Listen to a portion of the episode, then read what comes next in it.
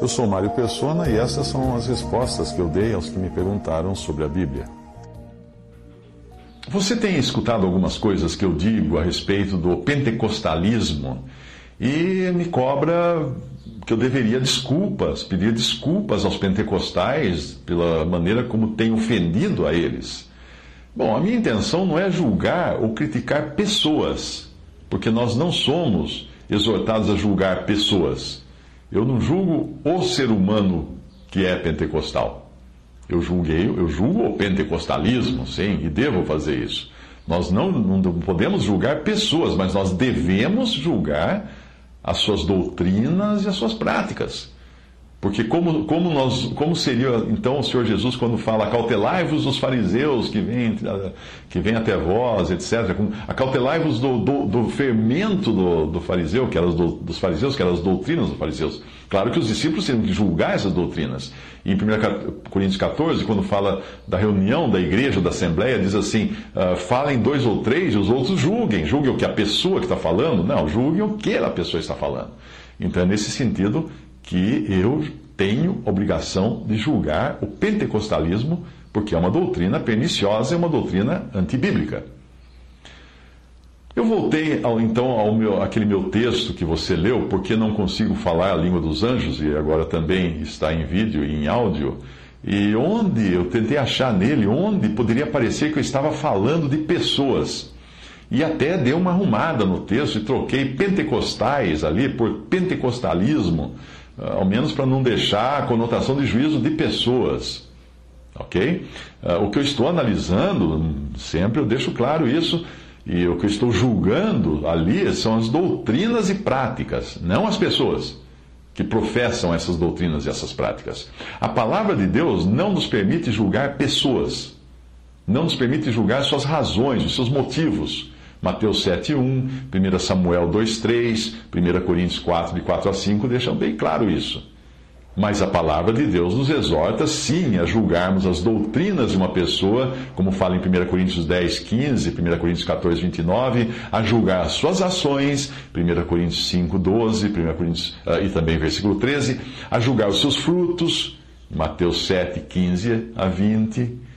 Seria o mesmo que eu falar sobre os católicos que usam imagem nos seus cultos. Eu não estaria julgando os motivos ou a sinceridade de um católico fazer isso, mas eu estaria julgando a doutrina, que é o culto às imagens, as suas ações de se ajoelhar diante de um ídolo, os frutos dessas ações ou as consequências disso. Isso eu posso julgar, porque isso, obviamente, pode ser uma idolatria.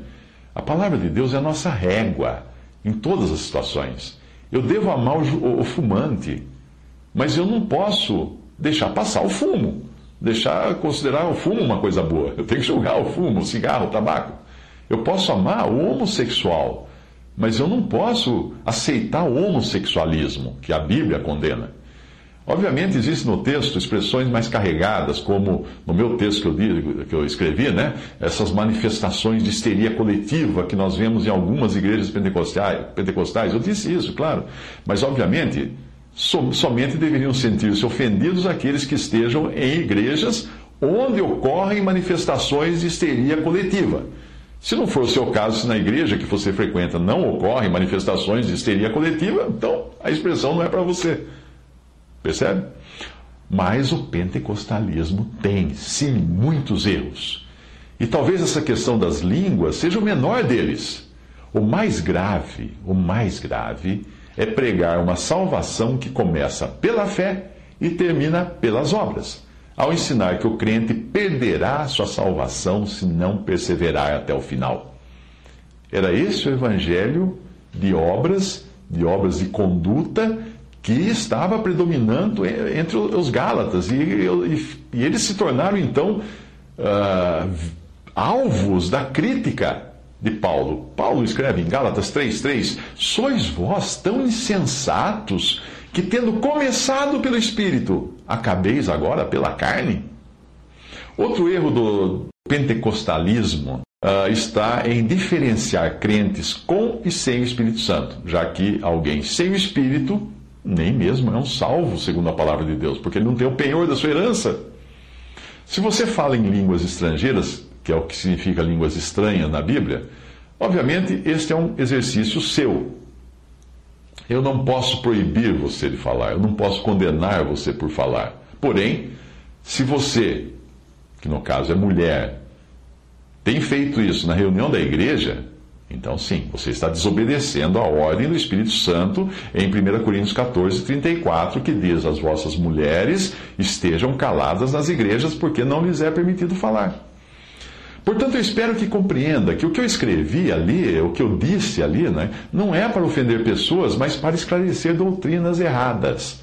Se nós nos deixarmos levar pela ideia de que nós não podemos mostrar o que a Bíblia ensina para não ofender ninguém, para ser politicamente correto, então vai restar muita, muito pouco a dizer para as pessoas.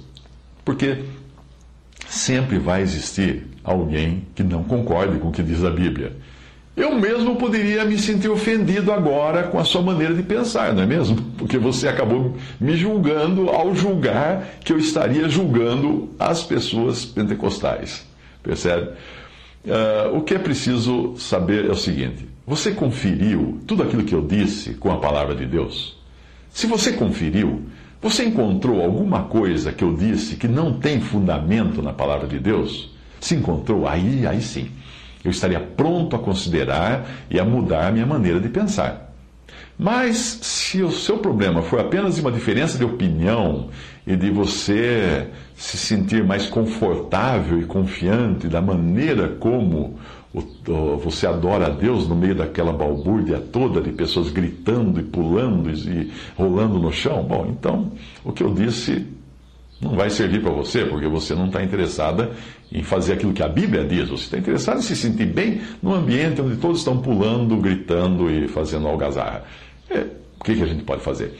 O texto que eu escrevi, depois eu gravei, porque não consigo falar a língua dos anjos, foi escrito para responder a uma alma aflita pela incapacidade de falar uma língua diferente enquanto vive cercada por pessoas que fazem isso o tempo todo. O que eu disse vai ser muito útil e muito esclarecedor para pessoas como aquelas que enviaram e-mails para mim com esses trechos. Veja o seguinte, abre aspas. Onde eu congrego, parece haver algumas coisas que estão em discordância, como, por exemplo, orar naquelas línguas ininteligíveis a qualquer um, e também lá tem pastoras, fecha aspas. Segundo um outro e-mail que eu recebi, abre aspas, o bispo diz que quando nós somos batizados no Espírito Santo, nós temos que ter evidências disso, e as evidências são fruto do Espírito somado às línguas estranhas ou língua dos anjos, que é um selo, uma confirmação, a garantia da salvação. O bispo diz que, se para buscar o batismo você insiste em continuar usando a sua própria língua de origem, poderá orar até o dia do juízo, que não falará em outra língua. Por isso, comece a louvar o Senhor durante alguns minutos até sentir o movimento do Espírito em você. Pare então de falar na sua própria língua e comece pela fé a fazê-lo na língua desconhecida. Fecha aspas. Isso aí é o que essa pessoa aflita estava dizendo que o bispo da igreja onde ela vai diz essas coisas. Abre aspas uma outra mensagem que eu recebi. Em 2006 me converti verdadeiramente. O meu coração e minhas intenções mudaram e venho servindo a Deus, mas sem o Espírito Santo realmente não dá para continuar. Desde que me converti, a minha luta tem sido esta. Não consigo receber o Espírito Santo. Não estou em pecado. Eu reconheço que sou pecadoras, pecadora. Tenho as minhas falhas. Mas como é que eu faço para receber? Eu nunca falei nas línguas dos anjos, embora em algumas buscas já sentisse paz, alegria, algo diferente. Eu estou confusa. Eu quero receber o Espírito Santo. Eu não aguento mais. Fecha aspas. Outra pessoa que me escreveu: Sinto-me vazio, seco, desprovido do Espírito do Senhor. Quero sentir a unção que sentia antes, mas não sinto. Parece que o Espírito de Deus se afastou de mim e não consigo me reconciliar verdadeiramente com Ele. Não queria ter perdido o Espírito. Eu quero ser salvo, mas a salvação é estar com Deus e fazer a vontade de Deus. Sem o Espírito dele, eu não consigo fazer nada. Será que existe reconciliação para mim? Ou será que pequei contra o Espírito do Senhor? Senhor. Fecha aspas. Lamentavelmente, esse é o estado em que se encontra a cristandade hoje.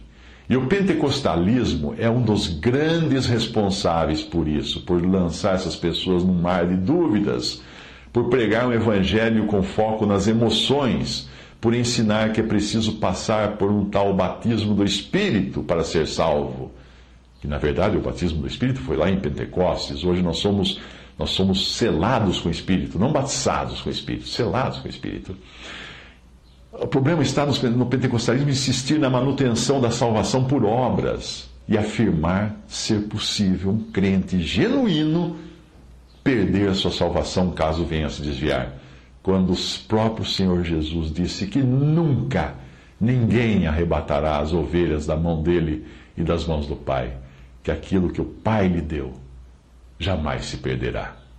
Mas o pentecostalismo ousa contrariar a palavra de Deus e lançar muita gente na dúvida e às vezes, sabe para quê?